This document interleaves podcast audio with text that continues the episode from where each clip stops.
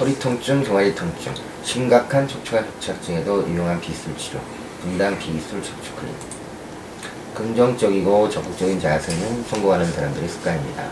또한 환자에게서는 병을 극복하는 환자의 습관이어야 하고 장기간 척추 질환의 치료를 미루거나 방치하면 다리 마비 증상과 보행 장애를 동반한 합병증을 유발해서 삶의 질을 현저히 떨어뜨릴 수 있습니다. 척추관 협착증에서는 경막의 신경성형술 시술이 매우 효과적인 경우가 많습니다.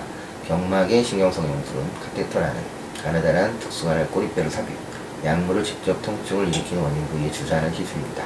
특히 유착이 심한 만성적인 환자에서 일반적인 주사로 약물이 병변 부위에 도달하지 않는 경우 매우 유용한 시술 방법입니다.